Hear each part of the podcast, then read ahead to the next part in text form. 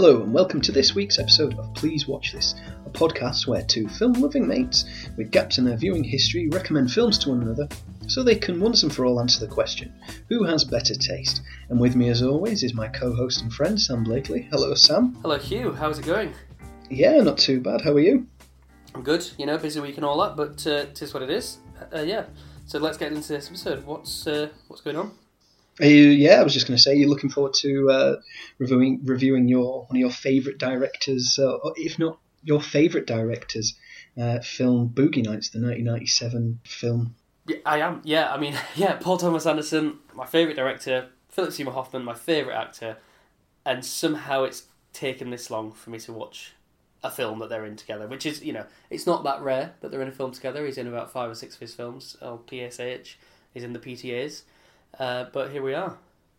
Yeah, I'm surprised that you know when uh, we were going through our list of films that people had seen, and you, you know, we when we were discussing the premise for this uh, podcast, um, you know, The Shining came up for myself, and last week we did that, and uh, obviously Empire came back, came up for you, and I remember way back in the day you recommending The Master to me, so I just assumed that you had seen um, Boogie Nights. It never even crossed my mind to ask you if you had seen it. So was it last week when we were talking to uh, Ben and you said, um, "Oh, I've not seen that film," and I was it was incredulous. I couldn't believe it. Yeah, well, you know what? It's I don't want to. I don't want to. Um, I was trying to find a phrase other than blow my wad. Um, I, I didn't want to spend all of my Paul Thomas Anderson dollars uh, too young. You know, you don't. You want to leave a little bit behind. I mean, you know, if I'm eating bangers and mash and peas, let's say, uh, the sausages are the best bit, right? Uh, even though they take up less surface area than the rest. So there's always going to be a bit of sausage on that last forkful that I have. That's kind of how I view Paul Thomas Anderson's films. You know, I don't want to have seen them all because uh, then what what have I got to live for? Fair enough. I mean, he's still alive. family and you know, family and all that. Yeah. But you know, film wise yeah, you don't want to uh, you want to have something left in the tank in your later days. Is that is that what you're essentially so saying? I'm basically planning my retirement. This is like I put into my pension fund every month, and I don't watch all Paul Thomas. I haven't seen Inherent Vice, even though that came out five years ago. I haven't seen Phantom Thread, even though that's two years old, and that's got Daniel Day Lewis in, my favourite living actor, even though he's not working anymore. So, yeah, what on earth? So what I'd like to know is when did you first see this film? Does this film have a special meaning to you, or is this purely so that I can watch Boogie Nights finally? Um, I wouldn't say the film has any special meaning to me. Um, so, you know, let's get into it. You know, this, you know, why why I like it and why I would recommend it. Um, I think it's it, it's I've written down here. It's a slice of life. I, it, you're looking, you know, a lot of films often they examine the lives of people who are super important or were p- playing key events in history or they have some sort of special abilities. Now, obviously, one of the characters in this does have something special about him. Um, Everyone's blessed you know, with something special. As yeah, as, uh, as Mark Wahlberg says in this film. But in terms of this film, um, it's just a real. Again, I think harking back to something I said last week was uh, that scene in The Shining where they're all the manager of the hotel, um, you know, um, Jack and uh, his wife and um, Scatman. Uh, I'm so happy you got that. That's, I should just interrupt. I was so happy when I heard the final edit and Hugh got a bit of Scatman into the last episode. Sorry, yeah, just for the that interruption. Was, that was a bit of fun for but myself. Kudos to you. But you know, I was saying they were all there talking quite naturally, and in this film, there's a lot of that naturalistic way people talk to one another, and I like the fact that it's it's a film that's kind of it's based around like the consequences of working in an industry that is taboo but and the family bonds and the extended family bonds that these characters build and you know the you know the almost tragic comedy dark darkness of the material you know i think that's a great way of saying it's um it's wonderfully well written it's you know very well made um it's got some amazing camera work for the for the time you know i think I think we always have to distinguish. There's basically camera, camera work before the Matrix and camera work after the Matrix, and um, you know there's the great beginning shot where they go through uh, into the club and it's one continuous tracking shot, and then there's the bit where the girl's going into the pool. Um, and it goes under the water and music changes uh, completely there. You know, it's it's got just some great elements to it. Um, you know, it's a com- it's morally ambiguous. I find as well. Um, it, it it doesn't condemn these people, but it shows the world's reaction to the lifestyles they choose to live.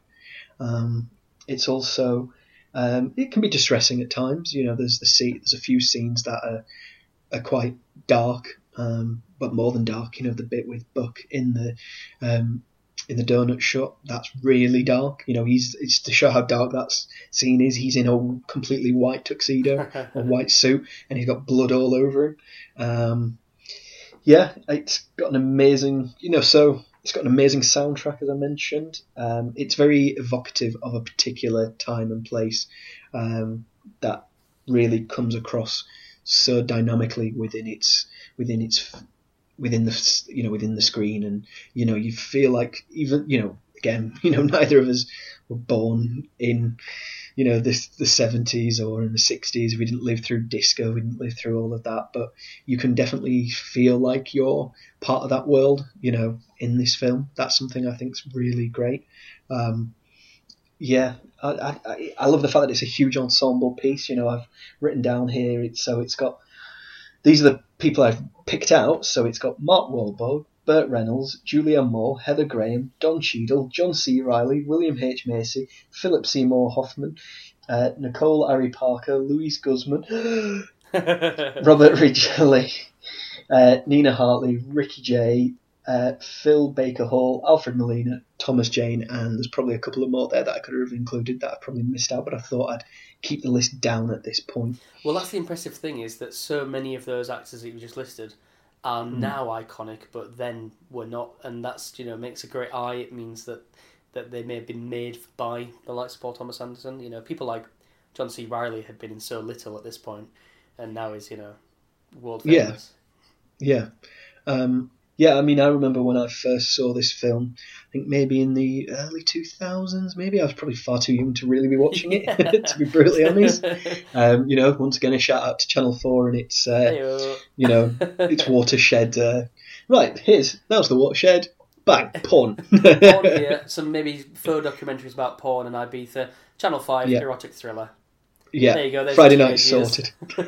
Friday night sorted. Yeah, it's really keeping the kids off the streets. It really did. I mean, really, you know, but um, yeah. So I can't, can't remember my point now. Um, yeah, I, I, it's one of those films where something I like about it is there. Okay, so there there is some like a bit special about the characters in it. You know, obviously as we mentioned, uh, Dirk Diggler has a massive penis. You know, you know, Roller Girl and. Um, and Amber. what she called Amber, yeah, Amber Waves. Hi. Um, they're you know they're good looking women. Do you know what I mean? They're not you know they're not you know they're not unattractive people. You know it's it's this hyper sexualized world of porn, obviously.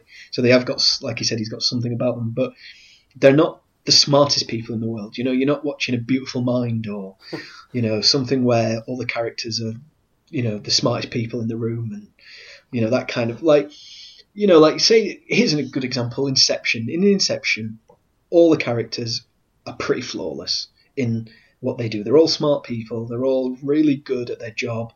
They're all amazing. They're not going out getting absolutely whacked off their tits, you know, and enjoying the hedonistic lifestyle. They're, they're concerned with family. They're concerned with. You're not seeing the um, deleted scenes then.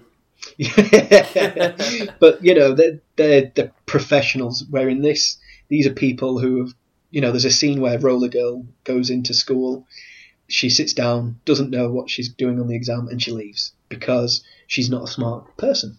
You know, she's she's you know she's good looking, but she's not intelligent.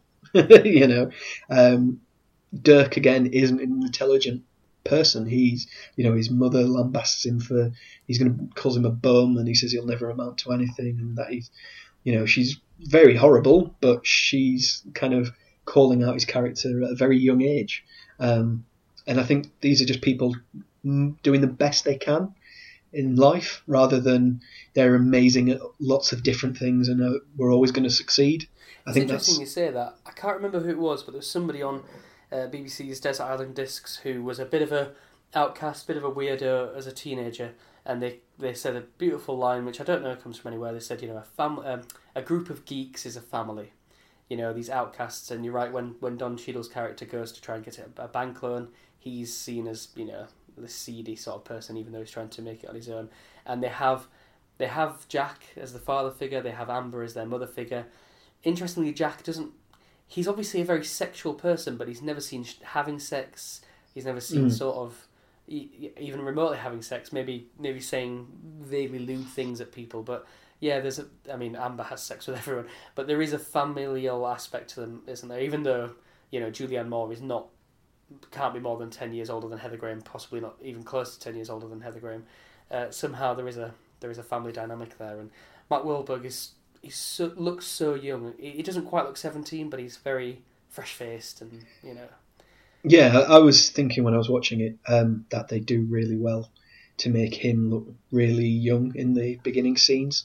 Um, there is an innocence to that character, but also that you know he is an exploited figure. I think at the beginning, and I think he's trying not to be exploited to a point. And and you know when he's you know because the story arc itself is the rise, fall, and redemption of this young man growing up in the San Fernando Valley in the seventies and eighties, and um, his maybe his loss of innocence to a point, but him knowing that he, you know, you can still be you can still be sexual, but also be naive and innocent, which is quite a, a weird dichotomy. We usually associate that uh, sexual prowess is coupled with, you know, a world world wariness and a streetwiseness, where they actually in in actual fact it's the minimum requirement of sex is to be able to to be able to you know to know about the world. You just know need to know where to put it and how to do it. It's not a Yeah, and I mean, a lot of that comes down to Jack, really. You know,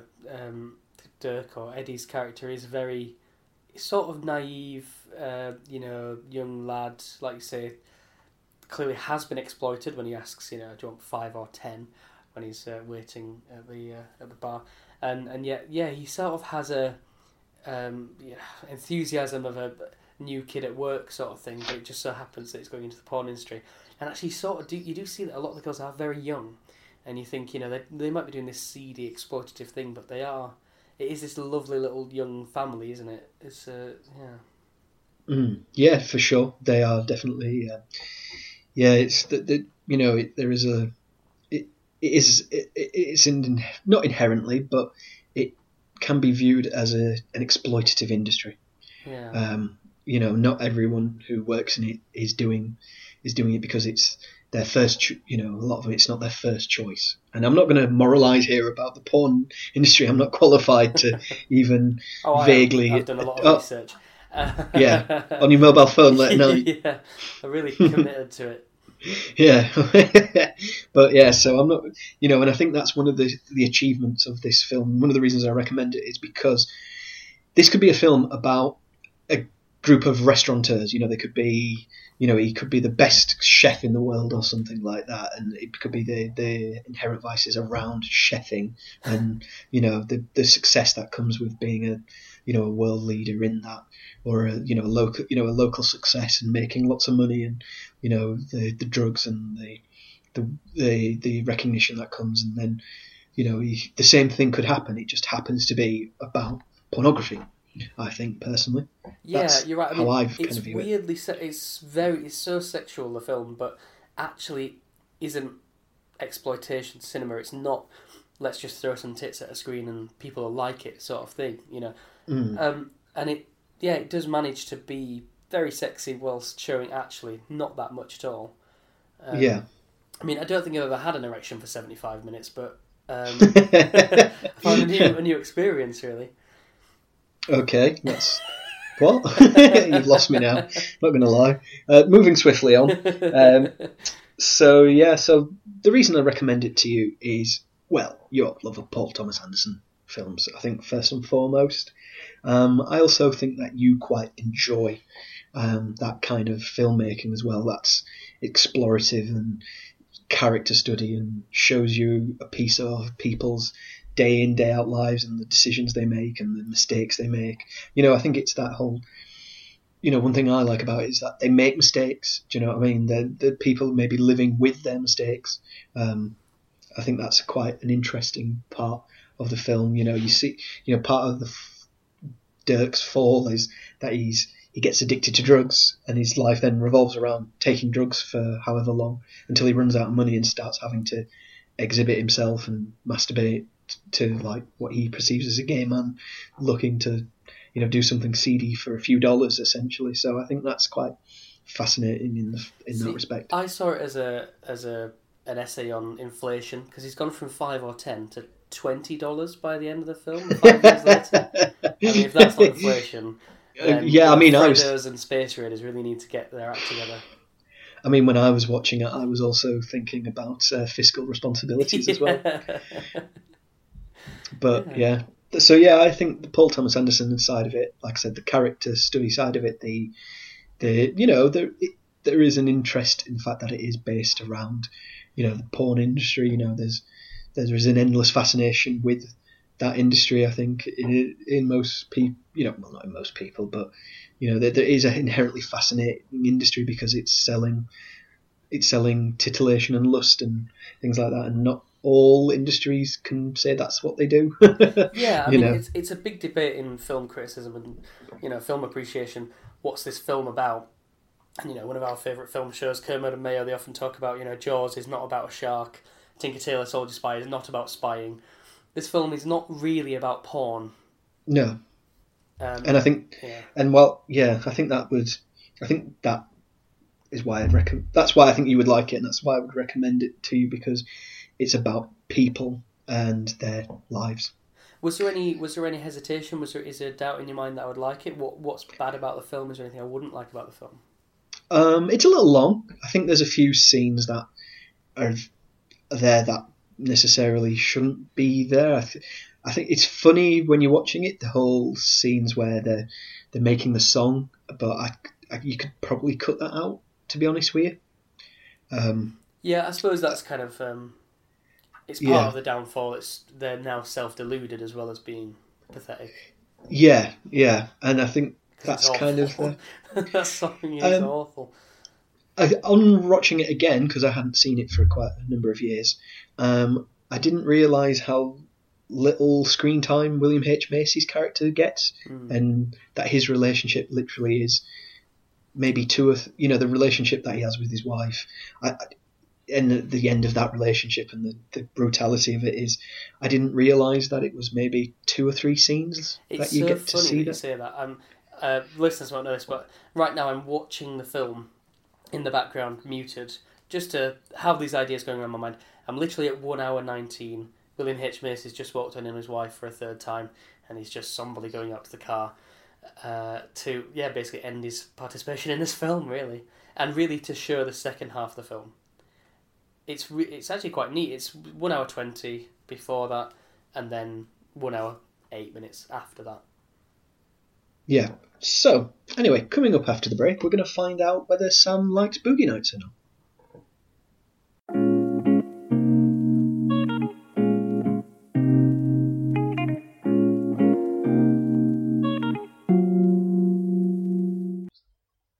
So, welcome back uh, to Please Watch This. So, now we're going to have what Sam thinks of Boogie Nights. So, Sam, what did you think of Boogie Nights? I think it's fair to say that it's no surprise that I liked this film a lot. Get Is in. that a surprise to you, Hugh? No, it's not a surprise to me whatsoever, to be honest. Good, I, good. I knew that you were going to like it. I think, unusually for you, wait, and it's going to be fascinating to see if you do this. And now I'm giving you the idea, so you probably are, or are oh, you either are going to do it or you're going to avoid doing it. Is because you've seen other Paul Thomas Anderson works before this one. I'm, I'm you're, like if I when I watch say There Will Be Blood and The Master, I'll be kind of harking back to this because this is the first Paul Thomas Anderson film I saw. Where with Oh, you, really? Yeah, well, yeah. it came out in '97. I saw it probably in 2002, three, maybe four. For a bit of context, which other films of his have you seen? Because I think we've got a few on our list actually. Um. So I've seen about 20 minutes of There Will Be Blood, and Right. I haven't seen the others, uh, unfortunately. Okay, so it's something we're going to drip in over the next two years, I reckon, listener. Yeah, I'm going to get Hugh to watch The Master. I'm going to get you to watch just about a bunch of other uh, PTA films. So look forward to that. yeah. But yeah, so I'm sorry, to make, finish my point is, it, it I think what is going to be unusual because you're going to analyze it through or criticize it or you know give your opinion on it based on his later work and what you've seen. And obviously, this might be it might I've not seen the others, but this might be a bit rougher or it might be a very different style. Um, it may be like you know you you've seen the development of a filmmaker into his 30s and 40s rather than when he was very young in his you know in his late 20s as he was here he was 27 when he made this film so it's yeah it's impressive isn't it um, so it's kind of interesting to see how you go from that point of view in terms of your analysis Yeah, I mean, the one thing about Paul Thomas Anderson is he does not like a tight narrative. definitely not and you'll see that in the other films. I mean, you know, Daniel Day Lewis doesn't like a, a tight narrative, and so that's why he has him in several of his films. I mean, I'm sure there's there's some evolution and, and so on, but actually, there's there's so many tonal, you know, um, similarities similarities between this and others, and there's a lot of there's a lot of long takes and tracking shots, which I don't know what it is about a long tracking shot that I love so much. On one hand, I do. It almost takes me out of the film because I'm thinking, wow, that's impressive. They did that all in one take. That actor must have really honed that and, and so on. And from a technical point of view, how did they do that? Similar with um, not a Paul Thomas Anderson film, but the film Children of Men. Lots of long Mm. takes. One where there's loads of, uh, you know, they're in a car and people are rampaging and so on. And um, you do sort of look back at the technical mastery and the, the dedication that's needed for it. But on the other hand, it just it feels less. It feels more authentic. You know, there's there's not so many cuts. It doesn't feel like a film. It feels like a reality. yeah like a documentary sort of Yeah, and and especially this film, it's it's a period piece, but I'd, I'd see an actor who's maybe already quite old by this time this came out. So the um, oh gosh, I've forgotten his name now. Something Hall. Um, he plays the chap who's who's presenting the idea to Jack that they should turn to videotape. oh Philip Baker Hall That's right. And I think, wow, you're already quite old in this. And then I think, oh, it's not 40 years old, this film. It's only 20 years old. And that's more more understandable now.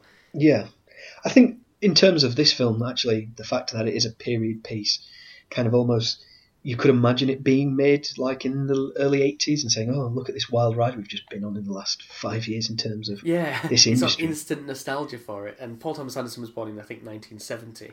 Mm. So he really can't be as nostalgic as, uh, you know, as his cast, as some members of his cast, you know. yeah." Uh, I mean, speaking- just capture it. Sorry to interrupt, but speaking of Hall, he was in the film originally that uh, the, like the this is Spinal Tap documentary mockumentary style film that uh, Paul Thomas Anderson made back in 1988 um, when he was oh yeah that he was um, he was actually Jack's character in this film and it was called the story of Dirk Diggler or something like that Right, I see. yeah so he actually went from being uh, from no sorry it was sorry I tell a lie it wasn't Philip Baker Hall it was Robert Ridgely it was the Colonel the Colonel was originally Right, yeah. um, was was Jack, and um, because his father knew him, and that's how he got him into his son's little documentary mockumentary film. Excellent. And I think Jack is so well cast as Burt Reynolds. Burt Reynolds is somebody who I'd always always considered as being novelty, you know, probably cool in his day, but a bit kind of David Hasselhoff, a bit latter day William Shatner. And I think I'm right in saying you hated this film. Yeah, But for me, it's the best thing he's ever done. He's brilliant in it. yeah, he's he's not overacting, which I think is important. He just he's kind of doing that thing that a, a char- an actor like Burt Reynolds does is he just reads the lines and he is Burt Reynolds. you know, he He's just has a, He's got a real paternal cool yeah, he's got a, rather than a sexy cool. he's got gravitas, hasn't he? That's just Yeah. inherent in his character and in his acting style. Do you Um, think this guy's earned this. You know, he's he's lived it, and yeah, and that wave of silver hair is just immaculate every time. yeah, I mean that's the old Hollywood aesthetic, I guess. Um, yeah. So yeah, so what did you think of it then? So specifically, Yeah, your- I mean, what's your favourite scene? my favorite scene, my favorite scene has to be Alfred Molina. Um, you know, the drug dealer going crazy, and Cosmo comes out, and he's just setting off firecrackers, and oh, that's it's Cosmo. He's Chinese. I think that's my favorite scene. Yeah, That Jesse's girl. Dirk's Jesse's girl. That He's a per- Dirk's what does he say? He goes- he goes, uh, Ricky Springfield is a buddy of mine. it's just brilliant because it's just like what was this world they've stepped into and it really kind of shows de- the degradation that dirk's got to and and what who he's hanging around with and what they're doing you know baking powder and all that and yeah it's it's mad and it's it's the madness of that downfall and it kind of exemplifies what i really liked about the film which was about about two-thirds of the way through i thought oh it's like a it's a hangover you know, it's uh, it's drugs, it's it's sex and rock and rolls. It's it's so brilliant and stylish and cool, and everybody's welcome and so on. And then it just gets awful. You know, it's drug addiction and it's it's a hangover, it's postcoital guilt, and it's all those things. Um, and that really showed the, the craziness of it. Kind of linking to that, for the third or fourth time in a week in a row, I'm going to mention Community. oh yeah, I was waiting why this. alienating people who never watch Community. or those who remember it. Yeah, exactly. I watched it. I think I only watched it once. Um, the Well, like once through. I've not gone back and watched it. watch it again you'll you'll you'll know films better and um, there's a bit where they're giving a um, drug talk to at-risk youths and Pierce's character really wants to play up his character so he's essentially bribed Annie who's running it and scripting it and he comes out and he's playing drugs and he wants a good part so he plays to the crowd and they love him and they all start chanting we want drugs we want drugs in the intermission. And then they fire Pierce because they find out he's been bribing and Chang who's a you know less stable um, steps in as drugs. And he comes out as drugs and he's, he's like ah you thought it was going to be fun all the time huh? You know? And he's like the new face of drugs now that they're dependent on him. And that's really this film. And it's so like I said earlier it's really neat. It's you know about an hour and 20 before it's the good times they get to that that New Year's party 1980 you know Jimi Hendrix is dead Johnny Mor- um, Johnny Morrison Jim Morrison is dead Janis Joplin is dead it's the 80s oh shit I've got the wrong decade they died in the 60s well, Jim Morrison died in the in the. they all died in the 70s I think he died in the seventies. 1970. I can't remember when Joplin died, but Jimi They all Hendrix died died. about six months of each other to, to end the sixties. This Yeah. is the sort of you know decade after equivalent. Let's okay. John Lennon's dead. John Lennon's dead. Bob Marley's about to die. To be fair, Jim Morrison died in the seventies, not the sixties. Well, that's what I mean. He died in nineteen seventy, same as Jimi Did he? And Janis Joplin. I think. I thought he died in. 1969 or 1970. Oh, uh, I thought he died in. I thought he died in seventy-seven. I don't get Well, that. you're seven years out, but you I know. clearly am. Yeah, fair enough. yeah. So it's it's the end of the decade, and it's quite a neat way of, of illustrating this. This film is changing. This is going to be no longer pre-AIDS. This is going to be you know deep in the coke era. Now we're going to get AIDS quite soon. Uh, everything's fucked. yeah, something the film doesn't touch on actually, which I now in Mm. retrospect thought it, It may. would fit. It would fit very well, wouldn't it? Actually, Yeah, if you somebody think- just ended up with AIDS. Yeah. Yeah, um, but you know, a lot. Some of the characters don't have a happy ending. Do you know what I mean? Um, uh, obviously, um, William H Macy's character. Uh, what's he called? Little Little Bill. Little Bill. That's it. Little Bill. So undermining, isn't it? Don't worry, little Bill. Yeah. your wife's having sex over there. You know, that's little- one of my favourite lines actually. Um, Bill's just like, right, I've seen my wife having sex with another guy again, and he's trying to speak to the, um, I forgot his name. He's trying to speak to one of the other crew members. What, the cameraman, Ricky Jay That's right. Yeah. And and and he says, you know, my fucking wife with some idiot stick in her, and he goes. Anyway, listen. you know, Ricky like, anyway, listen. It's like what? Yeah, let's talk Um, shop. And he's like, I can't yeah, really let's talk shop. concentrate. And, some guy's there's got also there's also a dick funny in my girl or something like that. He Yeah, the, she's got Dick in her a ass. in my wife's dick. That's it. But ass. actually gets it the wrong way around, and I don't know if that's intentional. Yeah, I, I think I, I thought that. I was like, oh, they've missed. They've. He's got his line the wrong way around, hasn't he? And uh, Yeah. They've kept it in because. the subtitles corrected it as well, Oh, that's awful. which was interesting. But I think Yeah. it, that was a good. I thought it was a good decision because I was like, oh well, if you were that stressed out, you might do a spoonerism a by bit accident. Yeah. Yeah. So I liked, I did like that, even though it looks wrong. But that's kind of how people talk when they're stressed out. People do make mistakes, which is quite, Yeah. it's, it's very interesting. That's And you know, hi that party, it's his death, obviously his wife's death, and whoever Mm. she's having sex with. It's when um, Dirk first does cocaine Mm. in that party. It's when Philip Seymour Hoffman tries it on with Dirk and kind of Yeah. their relationship. That party and the eighties. I mean, the eighties is my least favorite decade, despite the fact that I was born in the eighties. I mean, I, Um, I can't. aesthetically and Well, that's yeah. I mean, I can't judge. I was only there for just shy of two years of it, so I didn't make any choices. You know, I was yeah, I made a solid eight month appearance. yeah, yeah, Cameo, you might say. yeah. I think it's interesting that things go. They they do take a turn for the worst in the eighties, don't they? In that film, as soon as it's that the new year, that's when um, that character turns up and starts. Uh, Philip Baker Hall's character Floyd uh, Gondolli turns up and tells Jack, you know, it's all about uh, videotape now, and you know, cinemas, porn cinemas essentially dead, and Jack Jack can't let go, and basically says, you know, chastises him and gets angry about what's happening, and you know, he's It's so alien to think of a time when porn was for theatres. Yeah, It was on film. I mean, yeah. I mean, these days it's alien that it was ever on videotapes. You know what I mean? Yeah, exactly. I mean, who's who's cleaning those screenings? You know, who's cleaning those ah. cinemas? Because I don't. That's all I was thinking about. Like, they you know, cinema seats are. They, they, they're quite spongy. They take a lot in. Oh, I so- mean, they're bad now. Did you imagine what they would have been like in, in, a, in one of those cinemas in the seventies? Oh, oh dear. Yeah, I mean, Yeah. yeah. Let's. That's why I remember the seventies as disco and fun, not all the, you know, the racism and the coming in the uh, cinema aisles. Not the gist and um, yeah, it was. They probably just had UV lights that they turned on if there was a fire instead of like getting lights installed in the Get aisles. out! Oh no, the UV lights on. We're in trouble. Um, yeah. I mean, so yeah, I mean, what was your favourite scene? I don't know if you've if you've told me. uh, you slipped it in earlier. Um, pun intended. Is that your favourite line or your favourite scene? yeah, both. Um, it's the uh, Johnny uh, Jessie's girl scene with Alfred Right, Molina. yeah. I mean, he just steals the show for about ten minutes, doesn't he? In that, It's such a weird departure from the film. It makes sense in context, but it's just like yeah, we're at a whole new. This is a whole new. This is not part of the A plot that that I was following at all. This has gone crazy. yeah, yeah. It, it does make me wonder, like, you know, with you know, it's one of those scenes where it's either.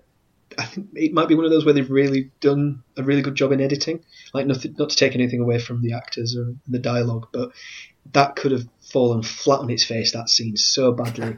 it could have been so cringeworthy, but it's but the the way they edit it, you know, they have the long the long um, mm, uh, close up on Dirk Diggler, and he's like basically sat there realizing that something's about to go down, but um, you know he's there listening to all the crazy coming out of Alfred Molina's character, and uh, yeah, it's it's just amazing. Um, The firecrackers is just such a good decision, and I don't know how you come up with a decision like that because it's weird enough and it's tense enough because they're trying to sell, they're trying to get money for baking powder from a drug dealer with a with an armed guard, and just the firecrackers, just everyone's on edge. The listeners on, you know, the viewers on edge. They're, they're everybody's on edge there. It's just yeah.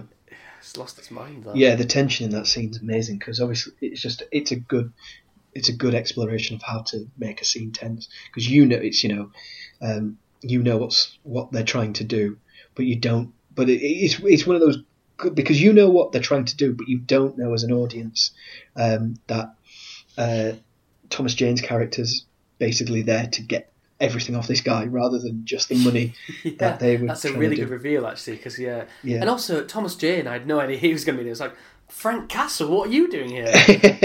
and uh, and also he was in a TV show that I watched the first season of called Hung, where he Oh, plays is that Thomas a Jane guy who's got a, a big willy of his own, and he you know decides to make money out of it, and I just thought that's a odd bit of symmetry. Yeah, it is. Um, the only thing I've seen him in is The Expanse, um, which is really good. If you've ever seen it, Does that mean you haven't seen the film The Mist?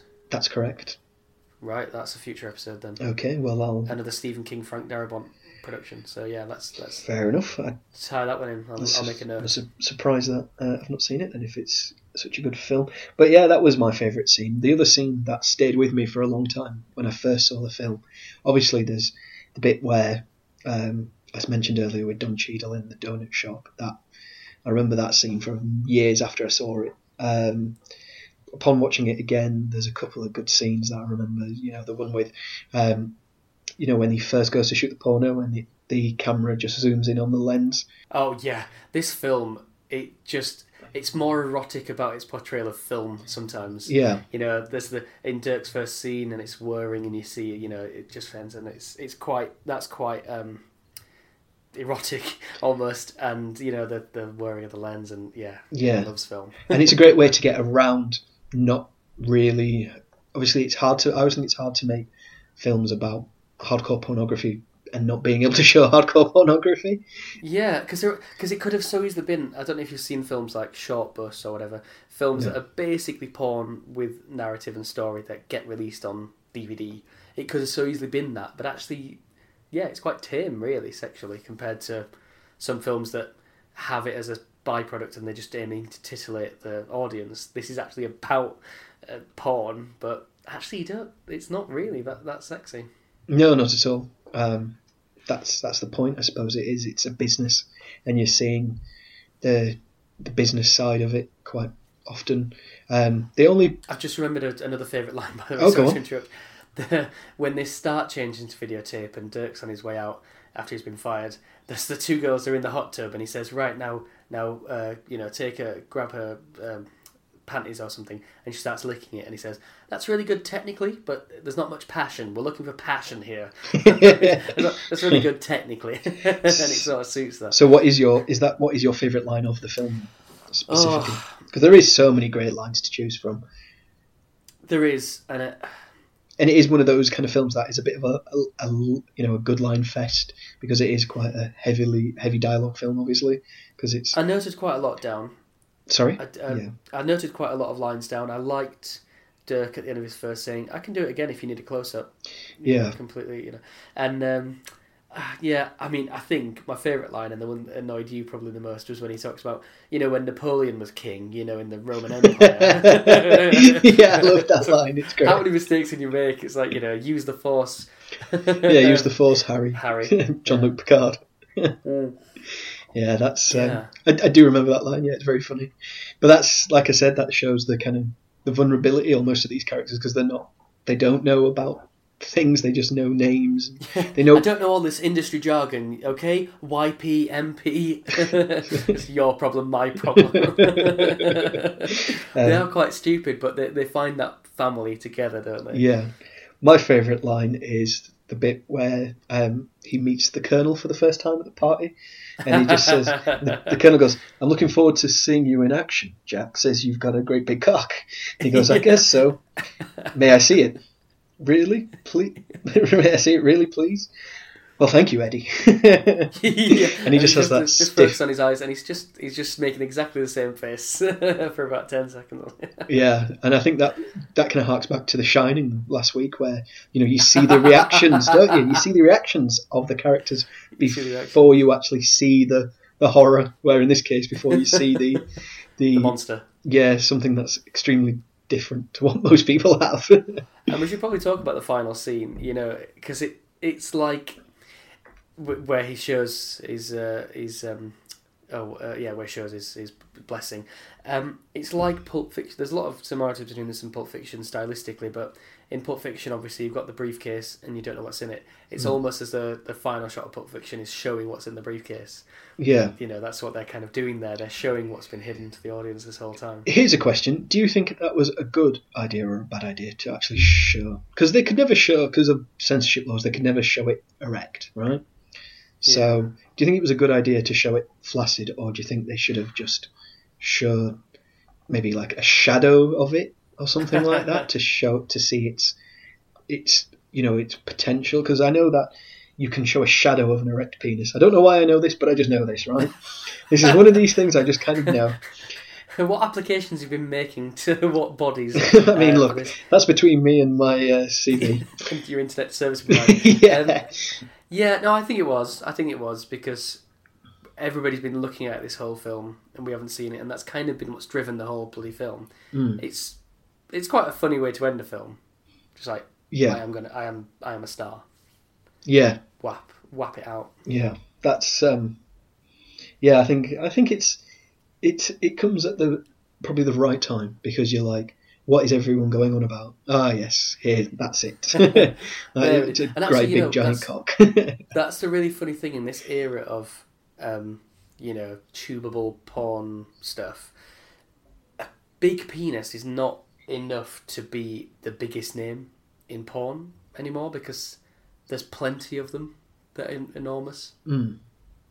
You know, they're, they're proliferated whereby, you know, Ron Jeremy is kind of, to the public conscious, is the sort of Dirk Diggler, somebody who has an enormous penis and therefore he's a household name and he's in music videos and so on. Mm. But that's really not enough now, is it? Really, to just have a foot long of a thing. Yeah, I mean, I don't know.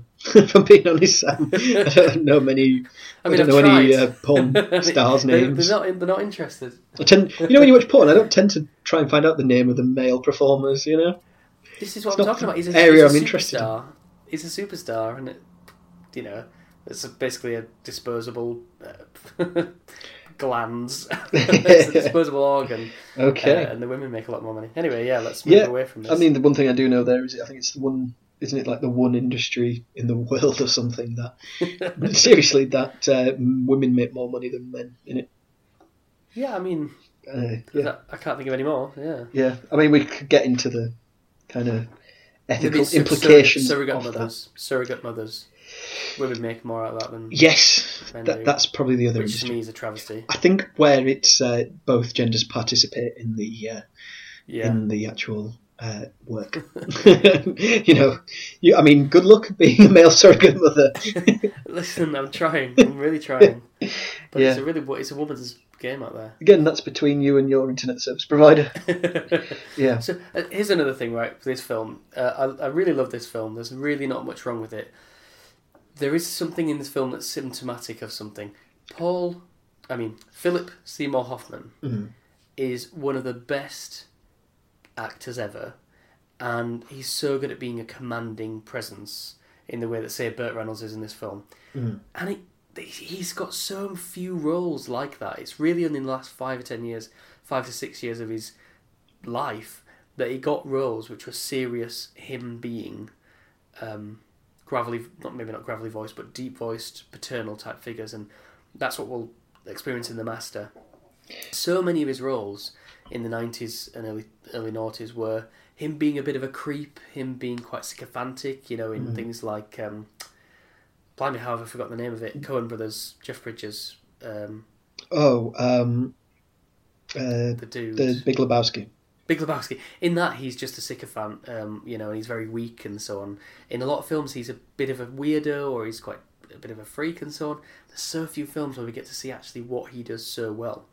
There's a great film from 1993, I think, called Leap of Faith, where Steve Martin plays a kind of con man healer type person, and he's just he's just a lackey, really. Mm. He's brilliant in this film at what he's trying to do and what he's aiming to do, but it's it's really not getting the best out of him, and it wasn't until I think about 2013 or whenever the Master came out, maybe even earlier than that, 2012. I mean, he was in he was in Mission Impossible Three, wasn't he, as the the villain in that?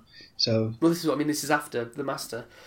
2003 So thousand a few of three. his films where he gets to. Oh wait, sorry, he's in two. Oh right, well, Oh, forget what I 2004, Yeah. I think it was. Yeah. Is he playing like a tough Um, he paternal type? he he just plays. I can't even remember. The, I mean, I don't think people like Mission Impossible films. Um, they're okay. I I think don't, I don't know who they are, but I think the villains some are people are buying those tickets. Yeah, I think the villains are a bit rubbish in it. Um, and yeah, I think it was. I at the time it was. I think it was the film that came out after he won the Oscar for Capote. So right. He- so 2006 probably then. yeah, it might have been as late as 2006. But he um, he's pretty like he's just villainous. He's a bit bit two dimensional.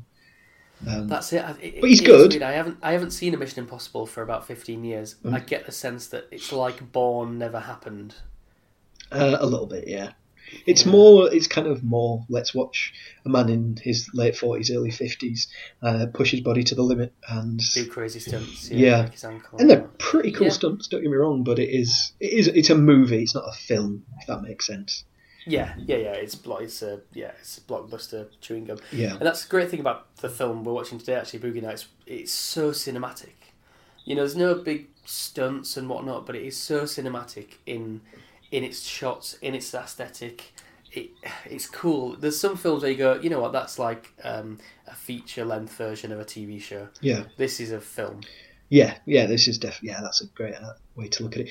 Um, one thing I would like to talk about when it comes to, you know, let's you know, we both like this film. It's a very good film. I'm gonna, you know, I've, you know, I'll give it a high rating any day of the week. You know, that's why I recommended it to you as soon as I found out that you hadn't actually seen it. I mean, we literally did it the next week after I found out you hadn't seen it. Um, it was urgent. Yeah, it, it had to be done. It- you know. Yeah. Um, so you know, I, I, the moral and ethical side of it's not something I can talk too much about it, but I think there's an interesting side to f- films like this, is that when they look at say, you know, a, a vice industry like pornography or uh, prostitution or um, drugs, uh, you know, like drug dealing, they tend to obviously get actors who, you know, in this case, you got a lot of A-list actors in it. In the end, you got Burt Reynolds, Julianne Moore, uh, Mark Wahlberg. You know, they've all. But they weren't A-list actors. And I mean, uh, no, then they weren't at the None of them. time, except for Yeah. Burt Reynolds. Let's be fair, he was He wasn't A-list. not in '97, but he had been A-list, and he Yeah. he was, He was the biggest name probably in this film. yeah, he definitely was, and obviously a lot of other actors from this became well. I would say that you know what Mark Wahlberg, Julianne Moore, and Philip Seymour Hoffman and John C. Reilly are the A-listers in this. Maybe Don Cheadle. Um, yeah, there's not that many films. Can you? I, ca- I'm just to, sorry to interrupt. but There's a digression. I can't think of many other films that had this many future A-listers and this many future, you know, national Um, treasures in it at the age that these people are at. The only thing Don Cheadle in this is wonderful. He's Yeah. so good in this. I mean, that scene where he's just sat on his own at the party, dressed, and he just looks glum as miserable as hell. I mean, that is just that was like you know when you watch a film for the third or fourth time, that's the little things you pick up on. Is like how brilliant that scene is because we've all kind of been there. We've been at a party that As we're a, not as a tableau, as an image, that Yeah. is- he really captures it. He's trying a new look out. Yeah, that's yeah, and it's not quite worked. Um, yeah, so oh, you've put me off my point now. I'm trying to remember what I was saying. No, no, it's fine. Uh, it can't have been that good. Um, but yeah, so I think lots of things that I can't remember. I Every week. You were talking about high ratings, and then oh yeah, that was it. So you they get the when Hollywood looks at the porn industry, it tends to cast you know good actors in the roles. You know, say what you want about Mark Wahlberg's back catalogue. When he, I think personally, when he's got a good script, a good director, he's an excellent actor. There's no doubt about it. I want to really like him, but he does a lot of crap. Yeah, that's true. Yeah, I mean, have you seen The Departed?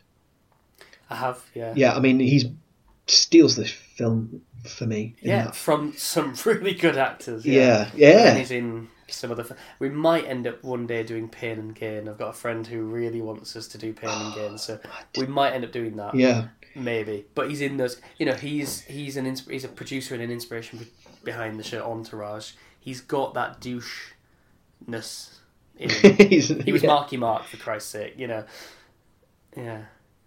And again, like Julianne Moore went on to win Oscars and Mm. or an Oscar. Um, I think I think there's one thing that I always find a little trite about these films is they always use the, they never use the people who rarely are were in are in or were in the porn industry to make these films because a lot of the times the people who are in these films are people who failed to have Hollywood careers. You know, they didn't go to you know, they didn't go to California to be porn stars, they went to be you know film stars and they didn't quite make it so it's it's always a bit almost tongue in cheek that they're making films about the people who weren't good enough to be in those films Yeah. So coming up after the break uh, we're going to find out sam's rating and we're going to do the quiz so we're all looking forward to that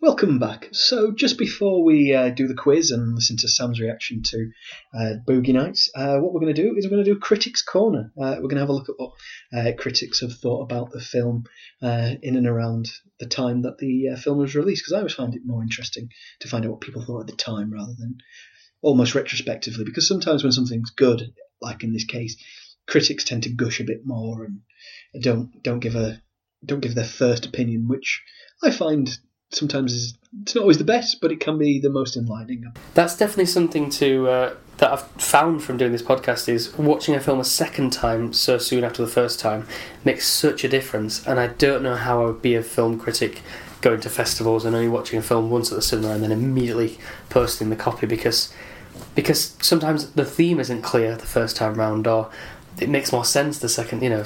Anyway, yeah. Let's find out what the contemporary critics. Yeah. said. So, um, what do you think the percentage on uh, Rotten Tomato is? Uh, how, what do you think they rated this? What sort of freshness do you think it got? I think s- something in the eighties. Ooh, really? You think it's that low? Okay, something in the nineties. Yep. Between ninety and ninety-nine, what do you think it got?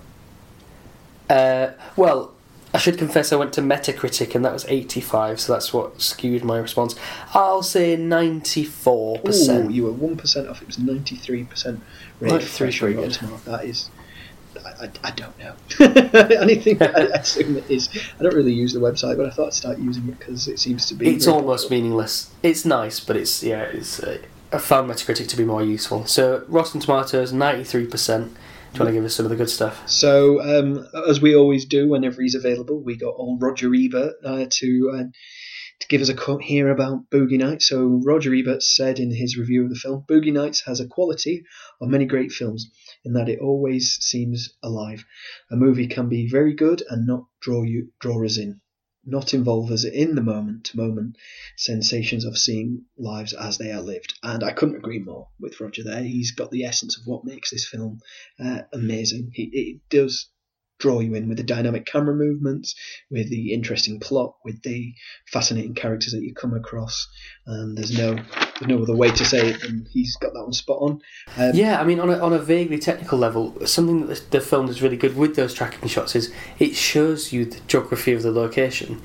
And a lot of films fall down on that because they just hit, hit into. If there's a fight, they'll hit into a wall and they'll go into another room that you've never seen before. You see the whole place, and so you know what's happening where, you know who's doing what at what time, and it just really adds to the reality of the situation. It's really alive, as he said. just from a more kind of nerdy technical point, is it filmed in a studio or is it filmed on location at the house? I'm guessing it's probably both. Um, You know, the budget on this was so low. Can you guess what the budget was on this film? Uh, oh, I don't know. Like, I'm not really familiar with what the budgets in the 90s were for films like this. Bearing in mind that they had to make a lot of things look like it was the 70s and 80s. Right, so they would have had a big art department, um, and obviously had to pay for expend like cars and things like that. Um, in the 30s, 30 million, somewhere around. $12 million. Wow. I mean, And I mean, imagine if you tried to get these actors now. you I mean, know, that'd be- That's per actor. yeah, that would be Wahlberg's fee, wouldn't it? yeah. yeah. Twelve that's- million. I mean, and there's so many ambitious, like bold outdoor exterior shots, and you go, well, hmm. everything in that looks like the period. I, I don't know how they did it, other than Well, I don't know, still and borrowed. Yeah. yeah, yeah, it is. Yeah, like the, the the sets are all dressed out in a particular way, and like even like you said, even that shot when they're in Dirk's house. I mean, they've got the cost of the rooms the, to make them look as if you know when they go to the bedroom, you know they had to do all that. Yeah, Yeah. there's some damn fine cameras in this. Yeah, uh, uh, incredible, incredible. You Yeah. know, for what they Yeah. for what they spent on it. So I've got a review here from 1997 from Emanuel, Emanuel Levy uh, from Variety, and they reviewed the film as darkly comic, vastly entertaining, and utterly original. Paul Thomas Anderson's Boogie Night is one of the most ambitious films to have come out of Hollywood in some time. Now that was in 1997, which Brilliant. I would argue is an overstatement, given that there was a lot of good films in the mid to late 90s. I think there was. But this is this has that iconography. You know, it does it does borrow and add to things like Goodfellas. That the those tracking shots and establishing and things like Pulp Fiction. You know, these really iconic '90s films. And I don't have the iconography of this as from the '90s, but I can see why it would be seen as original and revolutionary at the time. Yeah, just to alienate a younger audience here from for a moment. This kind of came in that time period in the late nineties where the seventies was very much back in fashion. It was, you know, it was in the clothes, it was in the stuff you saw on television. So this this film kind of fitted in with that kind of nostalgia for the seventies. Um, Yeah, when I was watching it, I fell into that trap of thinking, oh well, the seventies wasn't, or the eighties certainly wasn't that far behind when the film came out, but it was as far back as this film is to us. yeah, And I don't know if that sounds like a long time or not a long time at all, but you know, when you see those gaps, it, you know, like when we watch Apocalypse Now, forty years old, Mm. forty years before that was at the start of the Second World War. yeah, That's you know, it's, it's pretty imposing. yeah. It, well, it's, it is what it is, isn't it? It's, it's just a strange kind of thing, isn't it? That that, that film was made tw- twenty years after the time it's showing, and this, and now we're watching this film twenty two years after it was made. Yeah. That period that was forty years to us is that is now forty years ago to us, I suppose. Um, yeah, I don't know. The mind boggles. Yeah, we could. Um, Are there any negative reviews? um, so I didn't find a negative review, but here's what I was saying earlier about you getting the reaction of um, of somebody who's seen it at the time rather than speaking about it in retrospect. Is uh, Christopher Hemblade from Empire magazine in 2000? Um, although I think this was posted in 2000 on their website. I think it might have been. I suspect it was written earlier. He only gave it four stars. Now that's mental. Is that out, out of ten or out of five? out of five. So it's a good it's a good rating, but when you think back, giving a film like this four stars out of a possible five just seems ludicrous. Um, it does, and I and have you seen the film Looper? Just for context, Not all of it. Not all of it, Exactly, you've not seen all of it. That got five stars when that was reviewed by Empire. That's when I stopped reading Empire. yeah, that's Looper's- not a five star. Because where do you go from that? What is Shawshank Redemption the same quality as Looper? You, you know, that's, I think a five, a rating out of five is a bit silly. A rating out of ten is a bit silly, to be honest.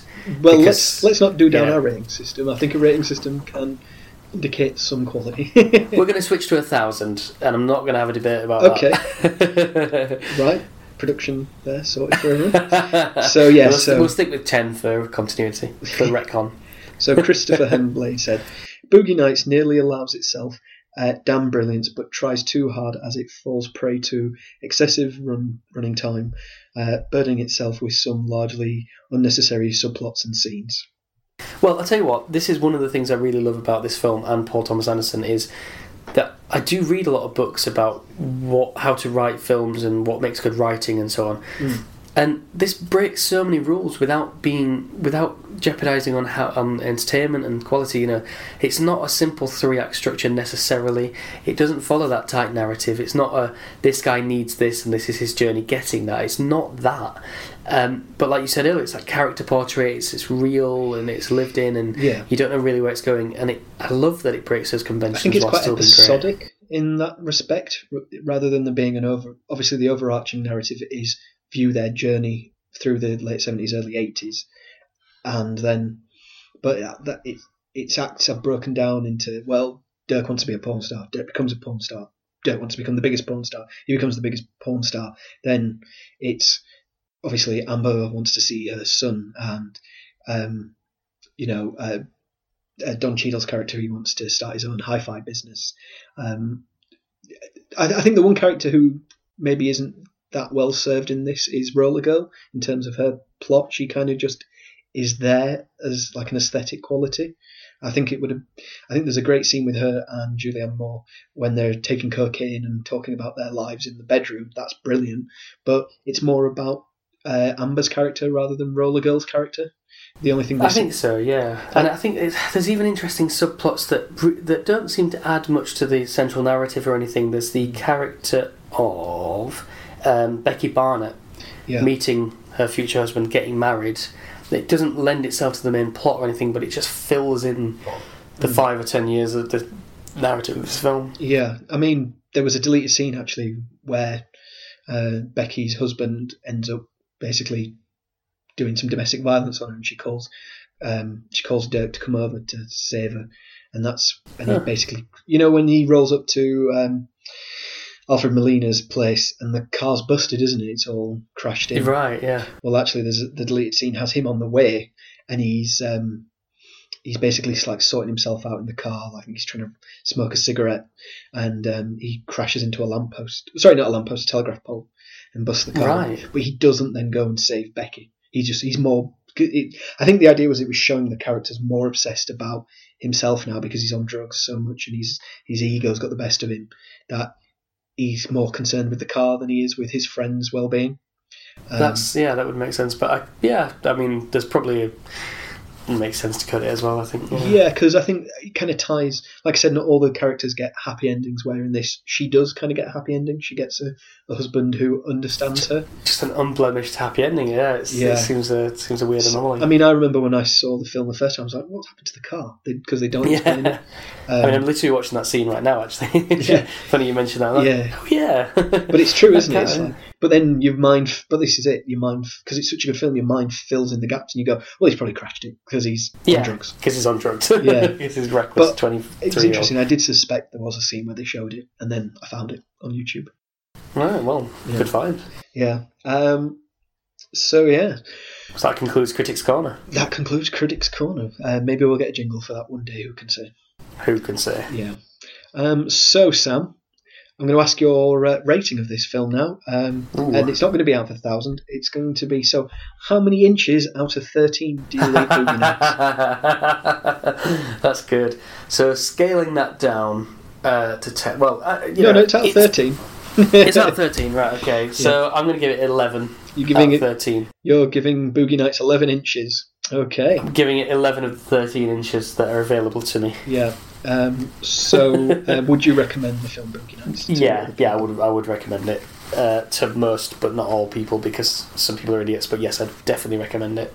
Yeah, yeah. I think you're right. There's maybe some people wouldn't under, not understand it, but c because it's not. Again, it's one of those films that's not entirely about. It's about something, but not tight a tight narrative, like you said. It's Yeah, it's character, not plot. yeah, yeah. You're more interested. Yeah, yeah. It's a great way of looking at it. Okay. Cool. Well, I- look, I'm so glad we did this Yeah. because it's about bloody time I watched this film. What are we going to do next week, Hugh? Well, we're not onto that bit yet. Oh crikey! I'm so sorry. It's okay. We're on a quiz. We're on a quiz. Yeah. Oh my gosh! So after the break, The quiz gonna, time. So after the break, we're going to do the quiz. See you after the break.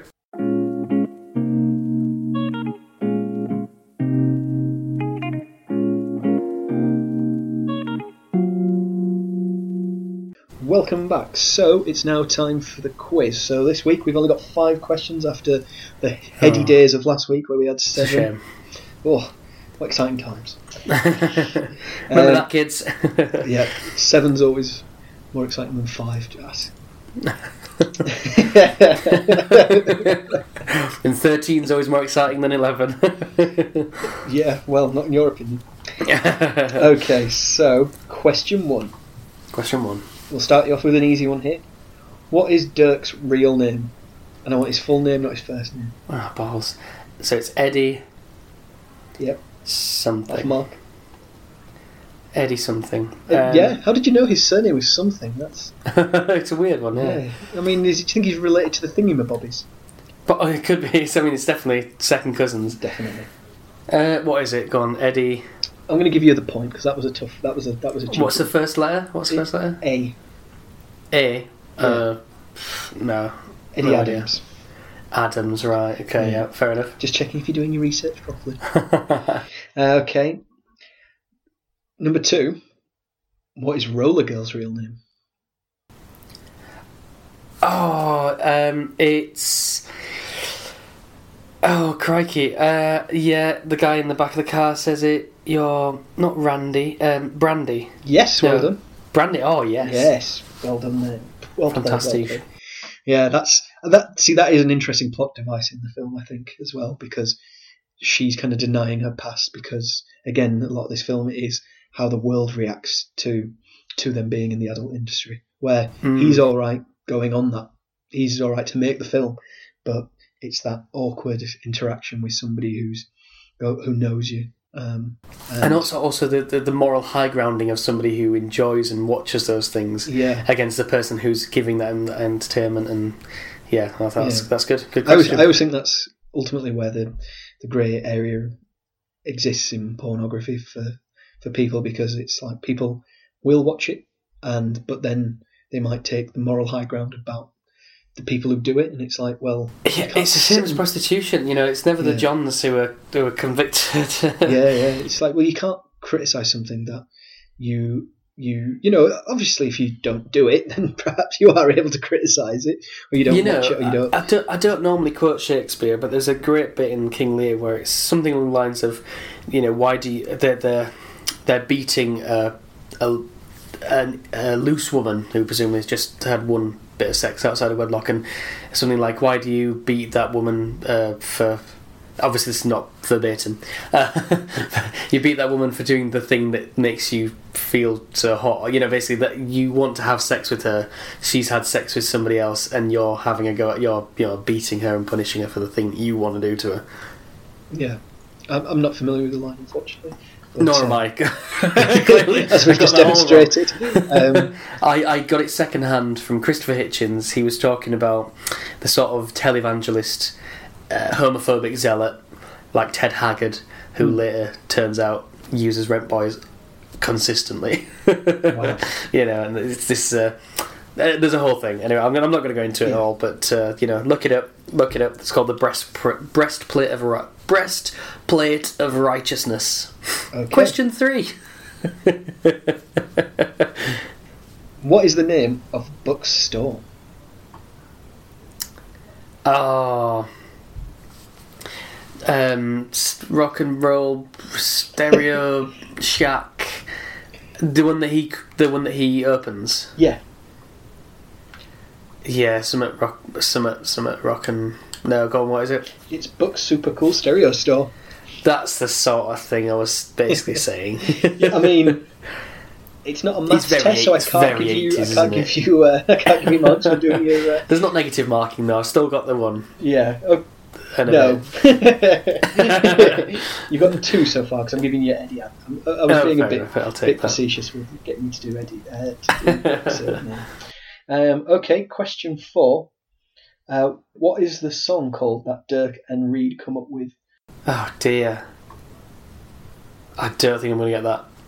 I don't think I'm going to get that at all. Is that because on, you don't have the touch? it's so bad. It's this. Oh, yeah. Do you want to know a fun fact about that that song? I do. Uh, you may have come across this in your own reading and research. Um, it was actually a song used in a Transformers uh, movie. Uh, it's an actual song that exists. So that's Good quite, lord. That's quite funny, and it's as bad as it sounds there as well. Except it's Was it Transformers 3 or whatever, the one that Mark Wahlberg's in? No, no, it's one of the uh, cartoon old movies ones. from the eighties. Yeah, um, it's only a little. Well, it's as bad, but it's only a, It's just in tune. That's the difference. And then finally, um, what is Reed's name in the Brock Landers films? so we've got Brock Landers. Yep. So I, knew, I knew you knew that. in so- my town or something, yeah. Oh, um. It's Oh. rock. Ch- chest. Uh, she's called Chest. Chest Rock. Chest Rockwell. The Czech Rock. Yeah, that's it. Chest Rockwell. well done. So yeah. yeah, love that name. Chess Rockwell. Brock Landers and Chest Rockwell. What a great name for uh, a pair of TV porn star directors. Chest. stars. Chest. What's your name? Just chest. Not like the bottom of the sea. No, no, like what you have across you. Yeah, both of them have the word rock in their names, which is, you know, it's brilliant. yeah, there's a bit of uh, yeah, a good bit of uh, punnery there, isn't it? So Yeah. that was Boogie Nights. Have you got any final thoughts about Boogie Nights, Sam? Final thoughts. Um, it's my favourite director. I mentioned earlier I've not seen all his films. And the the reason is because he became my favourite director from from one film, from The Master. In that film, Paul Thomas Anderson became my favourite director. Philip Seymour Hoffman became my favourite actor, and I'd probably seen fewer than three or four films, you know, related to either of them before that. Yeah, And I just really want to show you that film another time. Fair enough. Um, He's really good. He's really good at making films. I mean, my yeah, clearly. Um, so yeah, my final thoughts on it is that it's it's it's a wonderful um, exploration of uh, family and um, and how people work in a taboo industry and how they interact with the world and how that the success from that c- can breed like terrible things as well. Like success in anything can can make you a terrible person, but also can also reiterate what's important in your life. I think. I think It's a cautionary important. tale for the ages, and I'm Yeah. very happy I've seen it. So if you have a 13 inch penis out there, just be careful, okay? You don't want to end up like uh, Dirk Diggler. Old Durkee. Yeah. Um, rightio. So, so what's next week's film going to be then, Sam? Next week, we're going to do part of a PTA double header, a PTA DH. Yeah, I that's not Parent it. Teacher Association. We're not going to a local uh, school just to talk to teachers. Um, I really wish you'd made that clear in our text conversation because that's What- kind of what I've set up. oh, what, am I, co- I'm coming to one of your parents' evenings with you. Is that? Yeah. is that I'm just going to sit in with you as you talk to kids about their psychology uh, exams. Go. Yeah, yeah, yeah. Well, uh, look forward to doing that next week. we'll record it. Yeah, we'll yeah, it. well, I mean, I mean, there might be some legal issues about the children being on, on tape, but you know, we, can always. Uh, I'll, I'll ask around. yeah, I'll- you you know, you must, you know, you got your law know can't hurt students. That could be a bit of work for them. No. so therefore, yeah, no. Anyway, next week we are going to do There Will Be Blood, Right. Okay. uh, another Paul Thomas Anderson film. What what do you know about it already? So I have seen like the first twenty minutes of this film about ten, maybe eleven years ago. Um, Right. I can't remember. I think, full disclosure, audience, I was watching it on a dodgy uh, DVD copy, and it wasn't Oh, a very dear. good copy, and I didn't get gripped by the first like 20 minutes of it to carry on watching because of the poor quality. So I am looking forward to going back to this film and uh, watching it uh, again. Uh, What do you know about it? Plot wise, characters, Um, actors. So it's a so it's a Daniel Day Lewis film. So obviously my attention is kind of taken by by that actor. You know, uh, he is one of the best. You know, we'll get into this next week, but he is one of the best actors of all time. He is just Hmm. ridiculously good. Um, he's next level. You know, I, I I think he's better than. I hate to say it, but I think he's better than De Niro and Pacino. I think he's just Same. Same. yeah. He's, he's, he's they're, good, but they're great. He's galactic. They're also a bit sullied by the last thirty years or twenty years, or something. You know, the- well, I think he has he's never sullied himself really. yeah. I mean, they've they've kind of made lots of films where he was very selective in the films that he made. He's not he's not just he he doesn't go out and just makes films for for money's sake. Let's be honest. Where I think Pacino and De Niro definitely have gone out and made films because they needed the not because they needed the money. That's the wrong thing, but they needed to finance other things. Um, and, uh, and also, they just, I think maybe they just like to keep working and just Yeah. want to go from one to the other. He's much more of a committed, okay, I'm going to I'm gonna be this job for five years and really get to know it. And Yeah. sort of that's that's the ideal, really, isn't it? yeah, I mean, yes. so it it is. So I do struggle sometimes when I'm watching um, when I'm watching a film with Daniel Day Lewis in to see past the craft, so to speak, and to Yeah. actually just engage with. You go, oh, that's an actor, and uh, you know what? So, I'm so sorry to interrupt you. Um, as you know, I've been watching the film in the background on mute. Mm. Credits: Bert, studio manager, played by Robert Downey Senior. yeah. Who knew until today? Me? Uh, I mean, I didn't until today. Yeah, I, I was going to mention it, but I could never find a, uh, a way to get it into the pod. To be honest. Unbelievable. So, what do you know about the plot of There Will Be Blood? Um, all I know is that he, he's a he's an oil prospector, and that he's trying to get oil, and that's kind of his ambition. It's not. I, I think from what I've seen and the bits I've seen over the years, I think it's more. It's not really about. It's again. It's a bit Paul Thomas Anderson. It's it's not really about the plot. It's about the character. So I'm looking Yeah. forward to watching it. I'm looking forward to watching it again and again and uh, really looking into it. So, yeah, this has been great. So, Sam, where can our audience uh, find us if they want to talk to us about uh, tonight's film or any of the other films that we've looked at uh, over the course of our uh, series? They can do the social media thing. You can find us on Twitter at Please Watch Pod. You can also find us on Facebook. We have a page on Facebook called Please Watch This. That's also um, at Please Watch Pod. How can they get in touch with us elsewhere? Right, so if they want to email us, unfortunately, what they're going to have to do is they're going to have to get into the porn industry. They're going to have to uh, get into. They're going to have to go around and fix somebody's computer, as perhaps you know, perhaps like a, some sort of maintenance man. You know, the, the whole IT won't work. You know, you phone them up and call them; they'll just tell you to turn it off and on again, uh, which. You know, in this scenario, they need to be just permanently turned on. But while, when they fix the computer, at the end of the scene, if they want to write an email talking about Boogie Nights or any of the other films, uh, they can do that. Or, alternatively, they can just email us at pleasewatchthis.pod at gmail.com. But only if they're a step sibling of the of the main person for some reason nowadays. yeah, they, yeah. Obviously, the, the girl that they're going to see, it, has to be. Yeah, it does have they to have be. to have one or more parents married to the Yeah. other person's one or Otherwise- more parents.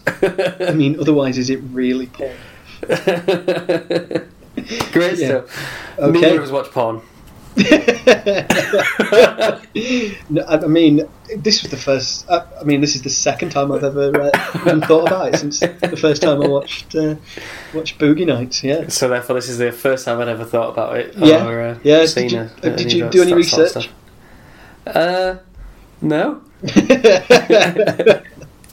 right. Yeah. Um, right. Well, it's time to go.